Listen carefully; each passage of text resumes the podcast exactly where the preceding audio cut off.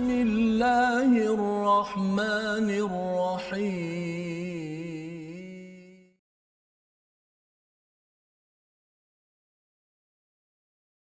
أعوذ بالله من الشيطان الرجيم. بسم الله الرحمن الرحيم. الحمد لله رب العالمين. الرحمن الرحيم.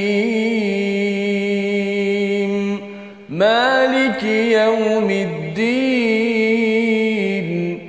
إياك نعبد وإياك نستعين. اهدنا الصراط المستقيم.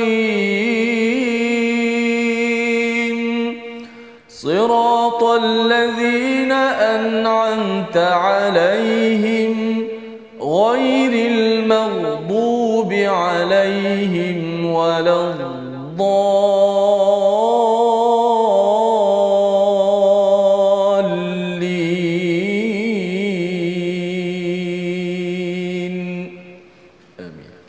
Assalamualaikum warahmatullahi wabarakatuh. Alhamdulillah wassalatu wassalamu ala Rasulillah wa ala alihi wa man wala syada la ilaha illallah syada Muhammadan abduhu wa rasuluh.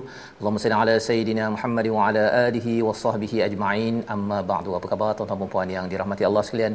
Kita bertemu dalam My Quran Time baca faham amal pada hari ini. Kita bertemu pada halaman akhir daripada surah Al-Furqan, surah yang ke-25 untuk sama-sama kita menghargai apakah kesimpulan sambungan daripada sifat ibadur rahman yang disampaikan pada hari semalam dan pada hari ini kita bersama al-fadil ustaz Tirmizi Ali. Apa khabar ustaz? Alhamdulillah, Safah apa khabar? Sihat alhamdulillah ustaz ya. Kita di hujung surah al-Furqan. Allah. Ya subhanallah ini satu kurniaan daripada Allah dan kita akan melihat apakah uh, kesimpulan ataupun ciri-ciri tambahan daripada ibadur rahman yang kita belajar semalam bersama tuan-tuan yang berada di rumah, yang berada di pejabat mungkin kita bersama-sama untuk share berkongsi pada hari ini.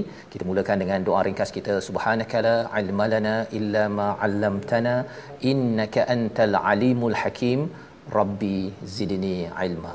Kita saksikan apakah ringkasan bagi halaman akhir surah al-furqan. Iaitu pada ayat yang ke-68 kita akan melihat kepada sambungan sifat sebagai hamba Allah Ar-Rahman sehingga ayat yang ke-76 di mana Allah memberikan ganjaran yang besar dan sila beri perhatian kepada apakah sifat hamba Ar-Rahman ini.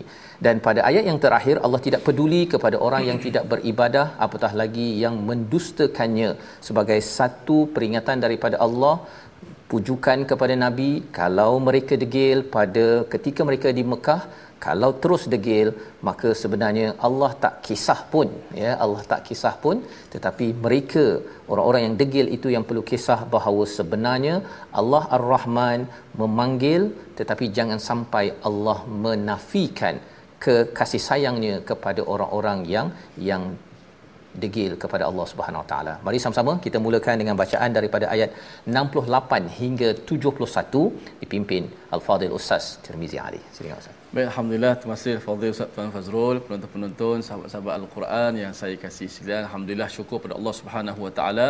Pada hari ini kita dapat menyambung uh, My Quran Time baca faham amal dan kita berada di hujung dah surah Al-Furqan.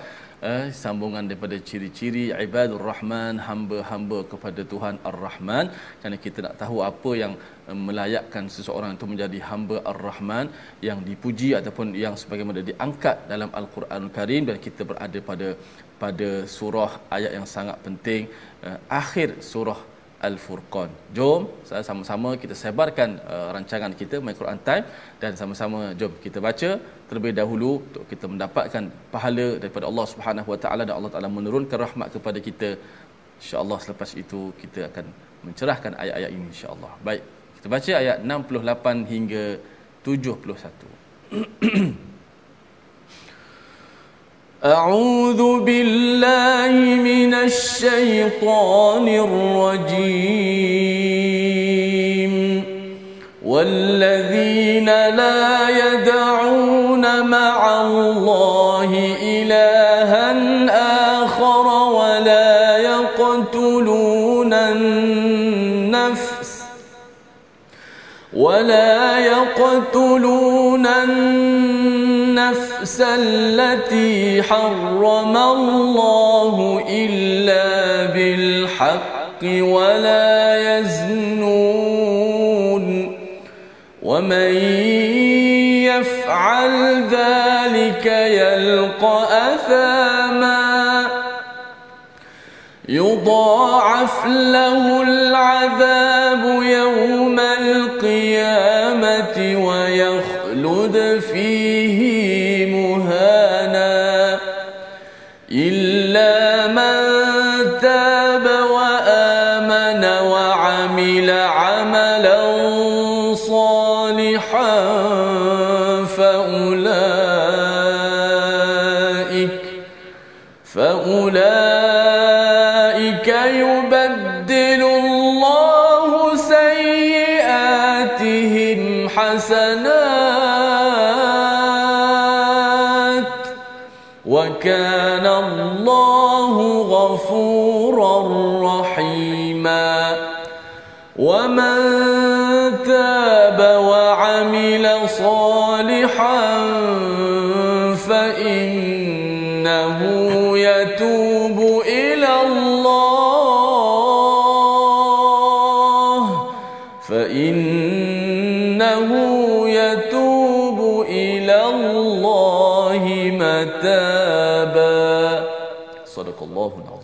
Astagfirullahalazim gitulah bacaan daripada ayat 68 hingga 71 sebentar tadi untuk sama-sama kita melihat kepada apa pelajaran Ustaz ya? ya. Daripada ciri hamba Ar-Rahman. Eh, semalam kita sudah pun melihat beberapa ciri yang eh, kalau kita eh, kumpulkan kalau menurut kepada Ibnu Ashur ada 11 ya kalau ikut pada Imam Syarawi ada 12 Yusuf Qardawi pun menyatakan ada 12 jadi 11 atau 12 cara kita melihat memisah-misahkannya. Tetapi yang pastinya sifat-sifat ini disambung pada ayat yang ke-68 ya iaitu walladzina la yad'una ma'allahi ilahan akhar. Iaitu mereka ini tidak menyembah tidak berdoa tidak memohon kepada selain daripada Allah Subhanahu Wa Taala. Tidak syirik. Ya tidak syirik tidak bergantung kepada makhluk ataupun apa-apa sahaja sumber uh, ideologi tentang permintaan tentang sumber kasih sayang yang sebenar-benarnya kecuali daripada Allah Subhanahu Wa Taala. Ini penting kerana hamba Ar-Rahman ini tahu bahawa Allah Ar-Rahman sudah pun memberi macam-macam kepada kepada kita. Kita tahu dah perkara ini jadi kita akan mohon hanya kepada Allah Subhanahu Wa Taala dan yadaun ini maksudnya bukan sekadar seorang tetapi ramai.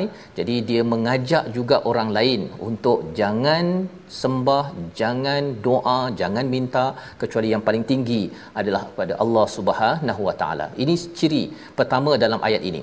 Seterusnya wala yaqtuluna an-nafsallati harramallahu illa bil.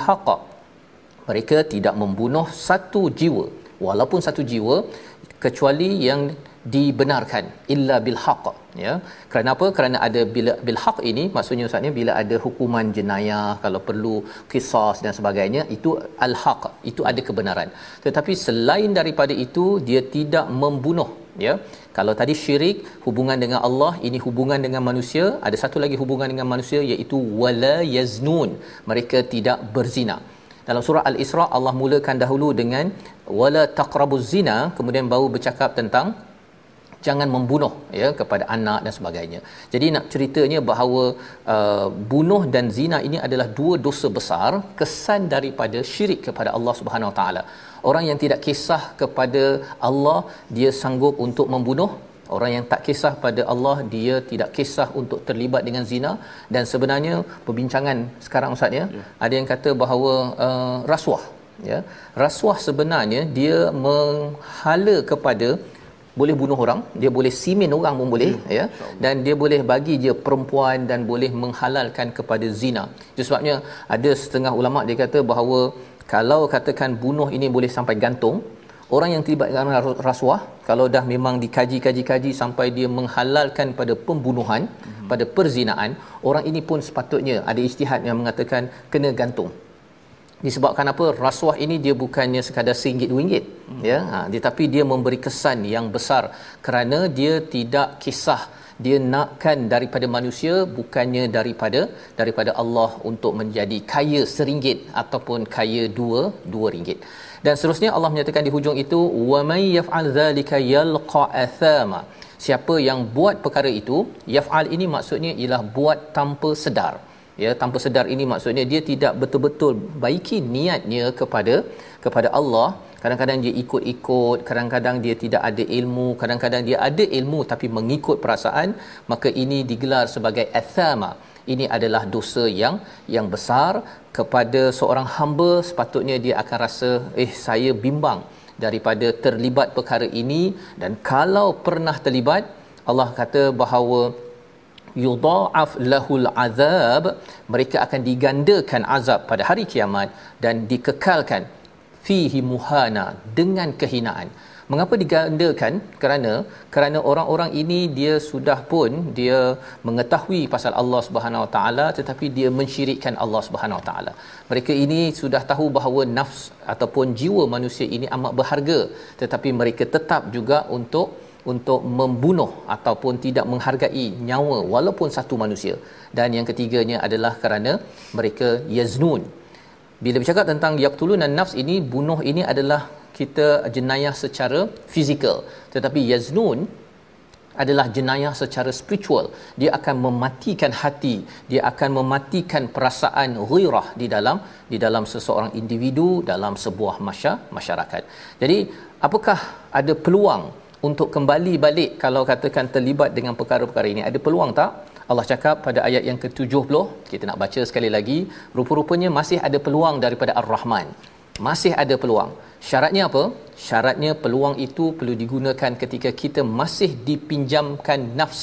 Dipinjamkan nafas ustaz ya. ya kalau ada di kalangan rakan-rakan kita yang kata saya ni dah terlibat dengan sembah kubur ya pakai tangkal saya ni pernah mandi safar ya itu tandanya dia yad'una ma'allahi ilahan akhar ataupun dia pernah terlibat dengan komplot ya pembunuhan ataupun perzinaan. Allah memberi harapan. Syaratnya kita baca daripada ayat ayat yang ke-70 silakan ustaz. Insyaallah. Allah Subhanahu wa taala masih lagi beri peluang ustaz eh, harapan kepada kita uh, untuk kita kembali kepada jalan ataupun kembali kepada landasan yang sebenar itulah kita baca dulu pada ayat yang ke-70 dan Ustaz Fas akan cerahkan lagi sekali lagi insya-Allah. Auzubillahi minasyaitanir illa man taba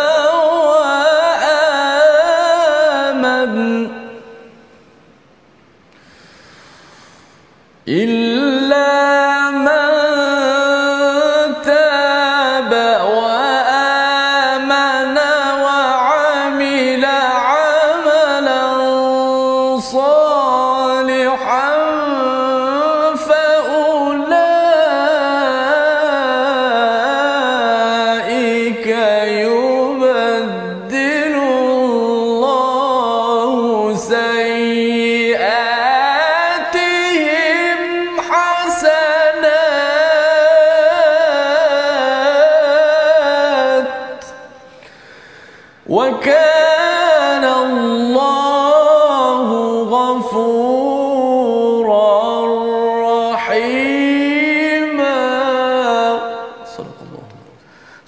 Azim kecuali orang-orang yang bertaubat dan beriman serta membuat kebaikan maka kejahatan mereka diganti Allah dengan kebaikan. Allah, Allah Maha Pengampun lagi Maha Penyayang. Uh, perbincangan tentang ayat ini Ustaz ya. Sebenarnya orang yang buat silap kemudian dia bertaubat dia bukan uh, sekadar dia jadi orang baik. Dia jadi lebih baik. Jadi lebih baik. Ini adalah betapa Allah ini Ar-Rahman. Uh, apa syaratnya? Yang pertama ialah mereka ini bertaubat apa maksud bertaubat? Kembali balik kepada apa yang Allah serukan iaitu jangan menyeru ataupun yad'una ma'allahi ilahan akhar tidak mensyirikkan Allah. Kalau selama ini dia kata bahawa saya tak perlu uh, saya saya tak perlu untuk sembahyang ataupun saya ini uh, perlu uh, melakukan minta daripada tok nenek nak masuk hutan contohnya. Yeah. perkara-perkara itu bila dia kembali kepada ajaran asal iaitu oh sebenarnya saya minta perlindungan daripada Allah. Baca bismillahilladzi la yadurru ma'asmihi syai'un fil ardi wala fis samai wa huwas samiul alim. Contohnya ataupun membaca doa yang ringkas yang boleh kita faham minta perlindungan terus pada Allah ataupun dia bertaubat daripada terlibat dengan jenayah bunuh. Kadang-kadang dia tak bunuh tetapi dia mengiyakan dia membantu dia menyuruh ke arah pembunuhan jenayah itu. Maka kalau bertaubat yang pertama yang keduanya dia perlulah beriman ya ha, dia kembali kepada Allah dia baiki iman. Kerana iman inilah yang menyebabkan kita tahu saya buat ini bukan kerana manusia tapi saya buat ini kerana Allah Subhanahu Wa Taala. Beriman. Dan iman itu perlu dibuktikan dengan wa'amila amalan salihah. Iaitu dia mengerjakan perbuatan yang betul-betul islah yang membaiki lagi daripada apa yang telah dia buat. Maksudnya dia jauhkan diri daripada orang-orang yang bercakap pasal nak bunuh ataupun berzina ataupun perkara-perkara syirik. Baca Quran dan pingi kepada orang-orang yang baik maka Allah kata faulaika yubaddilullahu sayyiatihim hasanat. Subhanallah Ustaz ya. Segala keburukan-keburukan yang dia buat dulu dia banyak komplot guna masa membazir untuk berbincang perkara-perkara yang tidak bermanfaat. Sebentar tadi syirik zina dan juga membunuh tadi itu Allah gantikan masa itu segala amalan dia itu dengan kebaikan tukar Ustaz. Tukar. Jadi ada yang tanya bahawa eh kalau macam tu baik jadi tak berapa baik. Ha, bukan begitu ya. Ini sebenarnya apabila kita dah buat baik teruskan kebaikan Allah akan beri ganjaran. Tetapi kalau katakanlah ada yang kata bahawa saya ni 60 tahun 50 tahun memang teruk memang teruk hidup saya. Tapi sekarang ini saya nak bertaubat saya nak beriman dan saya akan buat amal soleh. Saya akan derma saya akan baca Quran kempen Quran. Terus saya cover up nak cover up balik nak uh, tutup balik sebenarnya Allah kata kamu ada peluang. Di mana Allah bagi ganjaran itu di akhirat. Cuma di dunia ini kalau ada balasan kepada orang yang syirik ataupun membunuh kalau katakan kena penjara mm-hmm. ni kalau dalam Islam kalau kisos dia kena kisos mati dibunuh balik semula ataupun yaznun dia akan dipukul uh, ya ataupun direjam maka jenayah ataupun balasan di dunia itu dia kena ambil. Ha di dunia kena ambil. Pada zaman Rasulullah ada seorang wanita yang yang yang minta pada Rasulullah untuk direjam Pasal apa? Pasal dia terlibat dengan zina ini. Di dunia bila dia sudah melalui hukum jenayah tersebut, dia punya hukuman dia, maka di akhirat nanti Allah kata semua masa dia yang teruk tersebut Allah gantikan dengan kebaikan. Ha, di dunia kena ikutlah peraturan. Bukannya kata kalau macam tu saya nak lari ke negara lain saya tidak mahu dihukum. Pasal saya rasa bahawa saya akan diampunkan Tuhan. Tidak. Ya? Dia mestilah mematuhi segala hukuman yang ditentukan dalam al-Quran. Persoalannya ialah di negara saya contohnya tak ada hukuman itu Ustaz. Ya. Nah, kena denda 2000 ringgit saja macam mana? Yang itu kita serahkan pada pemerintah untuk menanggung apakah kesan daripada tidak melaksanakan hukum dalam al-Quran. Ha, itu pemerintah yang bertanggungjawab. Kita kita cuba untuk bertaubat taubat bagi seorang manusia ialah dia ikut hukuman yang ditentukan Quran tapi kalau tak ada itu pemerintah tanggung dan bagi orang itu dia terus beriman beramal soleh Allah kata wa kana Allahu ghafurur rahima. Masyaallah. Allah akan ghafur itu Allah akan tutup segala kelemahan dia itu tadi ya. Kalau katakan saya pakai face shield ni nampak muka saya ustaz ya? Kalau hmm. pakai face mask tu tak nampak. Tak nampak. Sebenarnya bila Allah bagi ghafur Allah bagi kita mighfar topeng orang tak nampak siapa sebenarnya kita yang penuh dengan dosa tersebut. Allah akan tutup. Dan lepas itu apa jadi? Rahima Allah sayang seperti mana sebelum kita 20 30 tahun berbuat keburukan itu. Inilah Allah. Ya Allah cakap sekali lagi pada ayat 71 wa man taba wa amila salihah siapa yang bertaubat beramal soleh. Iman dah dah dikeluarkan di sini maksudnya taubat terus berbuat amal baik terus baiki tak nak campur lagi kepada perkara-perkara tak baik fa innahu yatubu ilallahi mataba. Mereka itu Allah iktiraf sebagai mataba. Di dalam Quran ada taba ustaz ya? Taba ada istilah eh, taub ada taubatan dengan mataba. Kalau taub ini paling rendah taubat. Hmm. kalau taubatan lebih tinggi. Mataba ini Allah kata betul-betul kamu ini bertaubat Allah yang iktiraf pasal kamu ni bukan main-main. Bukan yang taubat pagi petang sambung balik oh. ya. Bukan hari ni taubat besok rasa macam saya nak ulang balik kot. Ha okey? Itu bukan mataba. Mataba ini satu tahap yang tinggi membawa kepada perkataan pilihan kita kita saksikan. Iaitu dha'afa iaitu Allah menggandakan. Kalau katakan seseorang itu berbuat dosa yang disampaikan pada ayat yang ke-68 Allah gandakan azab. Tetapi kalau dia bertaubat Allah gantikan segala masa usianya bersama dosa itu menjadi kebaikan. Kerana apa? Kerana dia berbuat tiga syarat. Yang pertama bertaubat. Yang kedua beriman. Menguatkan iman dengan al-Quran. Dan yang ketiganya sudah tentu dia membaiki membaiki amal setiap hari. Dia jumpa orang-orang soleh tak nak lagi cari kawan-kawan lama. Yang ada lama-lama tu dia block dia delete dia keluar daripada grup tersebut kali ini grup-grupnya itu penuh dengan al-Quran penuh dengan solat dengan majlis-majlis kebaikan. Itu petanda penting tuan-tuan boleh semak dalam diri kita. Kalau itu yang berlaku telefon ini penuh dengan perkara-perkara kebaikan rupa-rupanya Allah kata fa innahu yatubu ilallahi mataba.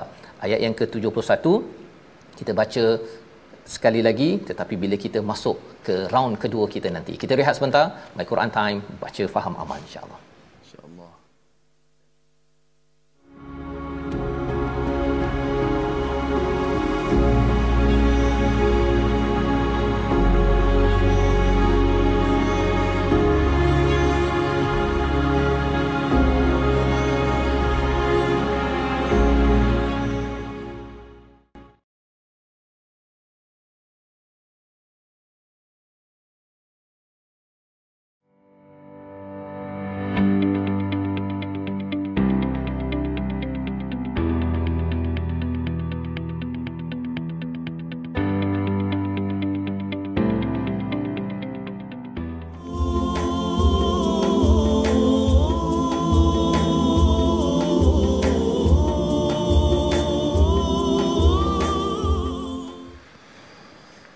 بسم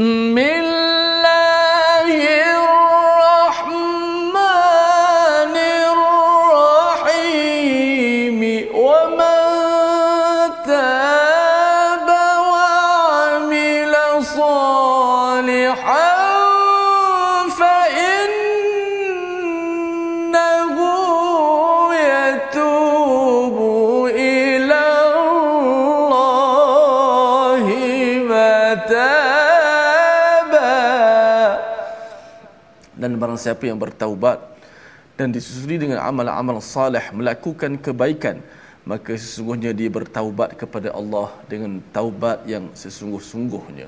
Maka mudah-mudahan kita sentiasa bertaubat kepada Allah Subhanahu wa taala dan inilah bertuah dan beruntungnya orang-orang yang eh, Islam dia boleh terus direct bertaubat kepada Allah Subhanahu wa taala.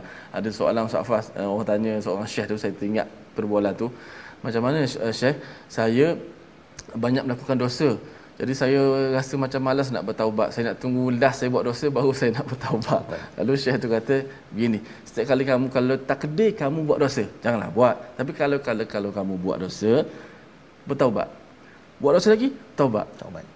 Boleh jadi kamu taubat yang kelima, keenam, sebenarnya kenikmatan buat maksiat tu dah hilang dah dah hilang sedikit demi sedikit. Mudah-mudahan Ustaz Fas eh. Ya, itu, itu, itu, istilah tadi yang istilah hmm. taubah kemudian taubatan mm. ya dan juga mataba Allah. Ha dia awal tu kita bertaubat itu dia mungkin tahap eh? taubun kan tapi lepas tu taubatan lepas tu dia akan jadi mataba. mataba. Allah je yang tahu sebenarnya Allah. kita di tahap mana tapi jangan putus asa untuk kita mencapai tahap mataba.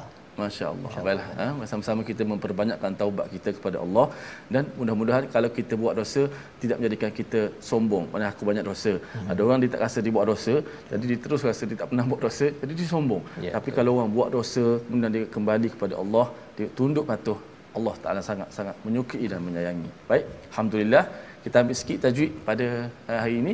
Okay. Masih lagi berkenaan dengan hukum ra, ra yang mana keadaan yang dibaca dengan tebal. Nanti kita akan masuk ra macam mana keadaan nipis pula. Bagaimana?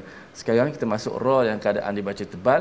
Eh, kita lihat di slide kita yang mana hukum ra yang kadang-kadang tebal dan nipis ini, maka huruf ra yang kita nak bicarakan adalah huruf ra yang dibaca dengan tebal. Apa keadaan dia? Iaitulah uh, huruf ra yang sakinah. Iaitu ra yang mati uh, kerana wakaf. Okey, ra tu dimatikan sebab kita wakaf di hujung tu ha, ada huruf ra maka huruf kita kita tengok huruf sebelum ra itu sebelum ra itu juga uh, huruf uh, yang mati selain daripada huruf ya dan mana huruf sebelum ya itu juga berbaris dhammah ha, di depan Ha, contoh, kita tengok contoh dulu. Yukhrijuhum minadh dhulumati ilan nur. Ilan nur. Ha, ra tu dimatikan. Walaupun ra tu baris bawah kan, tapi bila matikan jangan tengok ra tu baris apa.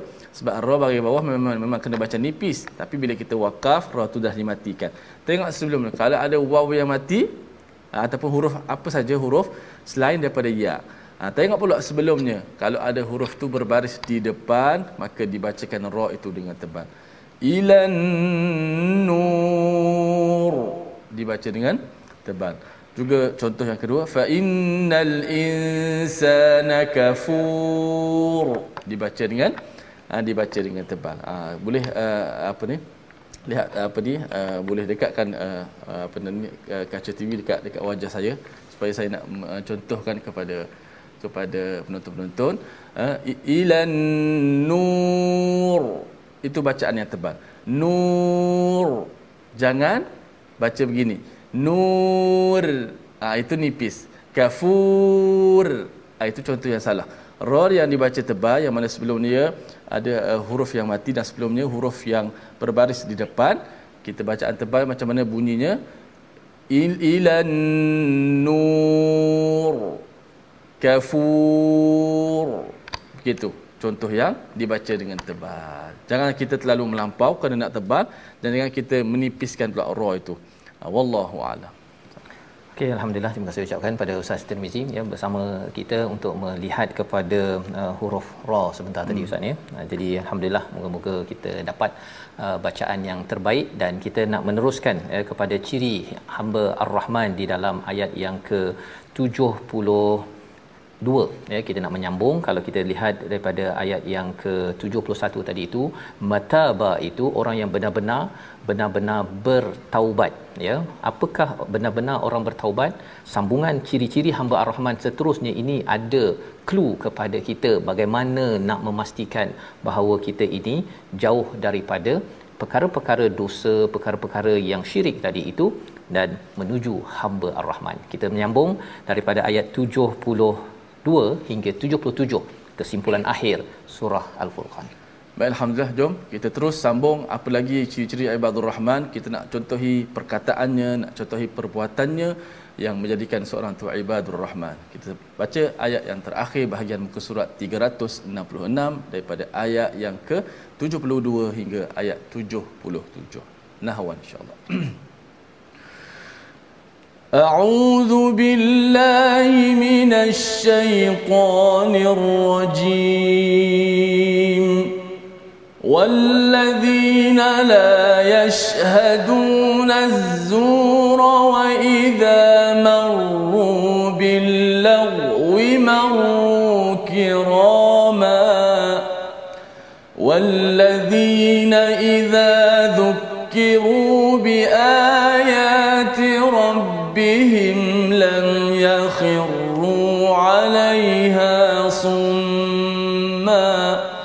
لم يخروا عليها صما وعميانا والذين يقولون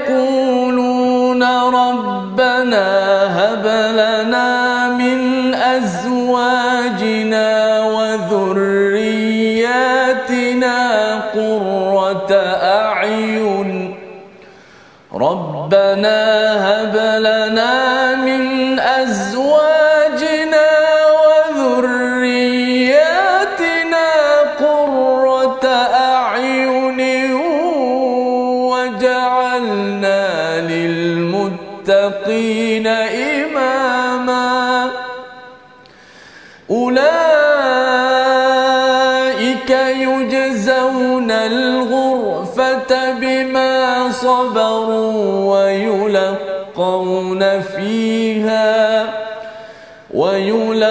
ويلقون فيها تحية وسلاما خالدين فيها حسنت مستقرا ومقاما قل ما يعبأ بكم ربي لولا دعاؤكم فقد كذبتم فسوف يكون لزاما صدق الله Surah Allah Nazim gitulah bacaan daripada ayat 72 hingga 77 untuk sama-sama kita menyambung kepada apakah tanda ke taubat yang sebenar-benarnya dalam hidup kita sebagai hamba Ar-Rahman kita ingin pastikan bahawa diri kita adalah insan yang taub yang taubatan dan menuju kepada mataba taubat yang sebenar-benarnya yang diiktiraf oleh Allah Subhanahu Wa Taala. Sifat yang ke seterusnya pada ayat 72 walladzina la yashhaduna zur iaitu mereka tidak memberi kesaksian palsu tidak bercakap perkara-perkara palsu ataupun yang tidak benar. Dan ini adalah perkara yang penting pada zaman ini pada zaman media sosial di mana ada orang ustaznya belum apa-apa lagi dia sudah viralkan berita-berita palsu. Sebenarnya itu bukan ciri hamba ar-rahman. Kerana hamba ar-rahman tahu bahawa kesaksian palsu kita menyebarkan berita tidak benar ataupun kalau di mahkamah itu kita cakap saya memang saksikan dia saya yang tengok dia tetapi sebenarnya saya tidak menyaksikan perkara tersebut perkara-perkara jenayah dan sebagainya maka itu adalah kesaksian yang akan ditanya oleh Allah Subhanahu Wa Taala. Dan mengapa orang sanggup berbunuh mengapa orang sanggup syirik ataupun terlibat dengan perkara dosa besar yang lain kerana kesaksian palsu. Suka menipu suka viralkan perkara-perkara yang tidak tidak betul. Jadi kaedah pemikirannya itu tidak salama. Sebagaimana ciri pertama ibadur rahman yang kita bincang semalam. Dan seterusnya ialah wa idza marru bil lawi marru kirama. Apabila dia lalu kepada program-program tak baik ya dia akan beransur daripada tempat itu dengan cara yang penuh kehormatan tidak marah-marah tidak menghina orang tetapi dia tidak mahu bersekongkol dengan perkara yang tidak baik orang nak mengumpat orang nak buat fitnah uh, konsert yang tidak bermanfaat semuanya dia lalu dan dia tidak akan bersama dengan tempat ini. Kenapa? Kerana ia akan mencetuskan dosa-dosa yang seterusnya mungkin awalnya kecil tetapi lambat laun dia akan menjadi menjadi besar. Ayat yang ke-73, ciri hamba Ar-Rahman seterusnya adalah walladzina idza dzukiru biayati rabbihim bila diingatkan ayat-ayat Tuhannya lam yakhiru 'alaiha summan wa umyana. Dia tidak tunduk dalam keadaan uh, pekak dan juga buta. Apa maksudnya? Maksudnya ialah dia tidak acuh tak acuh. Bila ayat Quran ada, dia dengar betul-betul. Bila ada uh, sesuatu tazkirah. Dia dengar betul-betul. Dia tak cakap bahawa alah saya dah dengar dah perkara ni. Ataupun ah tak apa ini tazkirah. Saya berapa ribu kali dah saya dengar dekat YouTube dekat mana saya dah banyak ceramah yang saya dah dengar dia tidak bercakap begitu. Kerana apa? Kerana dia tahu bahawa kandungan perkara itu adalah ayat rabbihim. Ini datang daripada daripada Tuhan. Dan dia tidak memperkecilkannya. Perkara yang pertama dia tidak pekak kepada ayat-ayat Allah wa umyana iaitu mereka ini tidak buta. Tidak buta ya. Pada ayat yang ke-73 ini maksudnya ialah mereka ini tidak menutup kefahaman mereka daripada perkara yang betul ustaz ya. Apa maksud buta? Kadang-kadang kita memanglah mata kita celik. Hmm. tetapi bila Allah kata bahawa uh, jangan syirik bila dia dapat ayat Allah itu dia tukar perspektif dia. Eh saya ni mesti tidak syirik jangan lagi ikut cara lama saya perlu menghargai akhirat bukan sekadar tengok perkara dunia. Tetapi kalau orang buta buta mata hati yang dinyatakan wa umyana ini dia tengok bahawa ah apa yang saya buat ini dah betul lah. Kan? Saya tengok bahawa dunia ada ada duit saya kejar ajalah tetapi bila dia tengok dalam keadaan ayati rabbihim cermin matanya kanta dia itu sudah bertukar. Ya dia melihat dalam keadaan macam mana duit yang saya ada ini mesti saya gunakan untuk untuk saya laburkan mendapat akhirat saya bila sampai di di akhirat nanti. Itu cara pandang orang yang yang dicirikan diistilahkan sebagai hamba ar-Rahman. Dan kemudian apa lagi sifatnya di hujung itu ayat 74. Kita nak ulang balik ini adalah doa daripada seorang hamba ar-Rahman bila selalu menjaga amalan bila tak bersekongkol dengan perkara-perkara yang zur yang palsu ataupun yang uh, lawun yang sia-sia kesannya dia daripada hati yang bersih keluar satu doa apakah doanya itu ayat 74 kita baca sekali lagi Ustaz.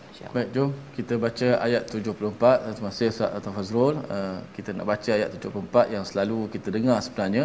Uh, jom, tapi kali ini kita nak baca kemudian kita nak cerahkan apa yang dimaksud ke uh, isteri zuriat tuan kami qurrata ayun tu perkataan qurrata ayun kemudian adakah pemimpin orang-orang yang bertakwa itu. Jom kita baca dulu. Auzubillahi minasyaitanir والذين يقولون ربنا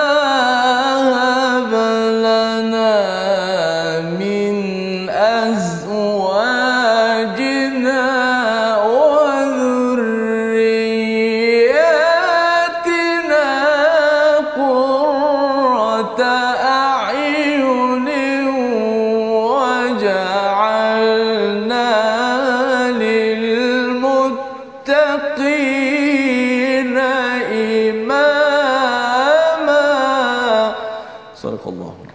dan orang-orang yang berkata ya Tuhan kami anugerahkanlah kepada kami pasangan kami dan keturunan kami sebagai penenang hati qurrata ayun dan menjadikan jadikanlah kami pemimpin bagi orang-orang yang bertakwa. Ada dua perkara dan dua perkara. Ha dua perkara itu apa? Kita selalu berdoa agar Allah berikan hadiah. Hablana ini ya daripada perkataan hibah sebagai satu hadiah. Ya Allah berikanlah hadiah besar kepada kami iaitu yang pertama azwajina pasangan kami pasangan kami. Kalau seorang isteri, dia doakan dapat suami. Kalau seorang suami, pada isterinya. Kalau orang belum berkahwin, dia doakan ustaz juga. Hmm. Dia doa kalau boleh nanti ya Allah, bukan kalau boleh, ya Allah, tolong bagi hadiah pada saya ya Allah berjumpa dengan pasangan saya yang menjadi qurrata ayun. Yang pertama pasangan. Yang kedua adalah zurriyatina iaitu bukan sekadar anak kami tetapi cucu cicit kami ini adalah qurrata ayun. Apakah maksud qurrata ayun? Dia kalau qurrata ayun Ustaz ya, dia kalau zaman kalau orang-orang di negara Arab itu bila dia uh, apa dia suka sangat, suka sampai mengalir air mata. Itu qurrata ayun. Ya, suka sangat sampai mengalir air mata. Bukan suka bukan pasal sedih ke marah ke sampai mengalir air mata. Itu bukan. Ini qurrata ayun ini penyejuk mata. Penyejuk mata. Jadi apa maksud penyejuk mata? Apa yang kita lihat dalam ayat ini sebenarnya bercakap tentang pasangan zuriat yang melakukan kebaikan Ustaz. Dia puncak kepada kebaikan itu bila kita dah selalu suruh anak kita sembayang, sembayang, sembayang, sembayang. Tapi satu masa Ustaznya kita tengok dia tak kita suruh sembayang, dia sembayang. Subhanallah. Ya, pasangan kita, isteri, suami kita, kita tak ada suruh apa-apa tapi dia buat baik, buat baik, buat baik, buat baik, buat baik. Maka inilah yang dinamakan sebagai qurrata ayun, puncaknya puncaknya ya kalau katakan kebaikan itu dalam bentuk akhlaknya yang mulia tolong maknya tolong ayahnya ya si suami tolong si isteri si isteri tolong si suami maka inilah yang dinamakan sebagai penyejuk mata nyejuk mata. Dia lawan kepada ni pemanas mata lah Ustaz. Ya, ha, balik rumah tak solat lagi, main game, tak ma- apa tidak-tidak kemas rumah, kemudian tak baca Quran. Ah ha, itu pemanas mata. Allah. Pemanas mata. Ya, kalau katakan balik rumah masih lagi bersepahnya anak tak kemas ya ataupun si suami pun tak kemas, si isteri pun tak masak lagi. Ah ha, ini pemanas mata. Ya. Maka kita doa perkara ini Ibadur Rahman satu doa ini kita minta maksudnya mungkin tak jadi lagi ustaz hmm. kadang-kadang kita tengok anak kita tu memanaskan mata cepat-cepat kita doa yang ini Ha, jangan pula waktu kita doa tu tengok panas mata ini bukan anak saya kot. Ha ya. Itu satu anak kan. Kalau katakan isteri macam mana pula? Ha lain macam kan. Kalau katakan doa-doa rasa ni macam dia ni tak menyejukkan mata. Ha kena cari yang menyejukkan mata. Ha itu lain pula. Bukan bukan. Kefahamannya ialah apabila kita doa doa ini kitalah yang menyejukkan mata dahulu kita ada Tuhan Rabbana ya Tuhanku ya bila kita jumpa anak kita tak kemaskan itu kita tahu ini khatam apa uh, istilahnya jahilun kan? Dia tak tahu mungkin dia terlupa ke ter, dia dia leka ke. Jadi kitalah yang akan membalas dengan dengan salama ya? Jadi ini cara bagaimana kita mengaitkan ciri hamba ar-rahman yang pertama yang kita belajar semalam dengan ciri ke-11 yang kita tengok paling hujung ini dapat kita beramal dengan doa ini Allah kata balasannya ayat 75 ulaika yujzaunal ghurfah. Nah Allah akan membalas dengan al-ghurfah. Kalau tuan-tuan belajar bahasa Arab moden ghurfah ini ustaz ialah bilik kecil. Hmm. Studio studio kecil je. Kita kalau sewa bilik dekat Shah Alam tu studio 200 300 ringgit.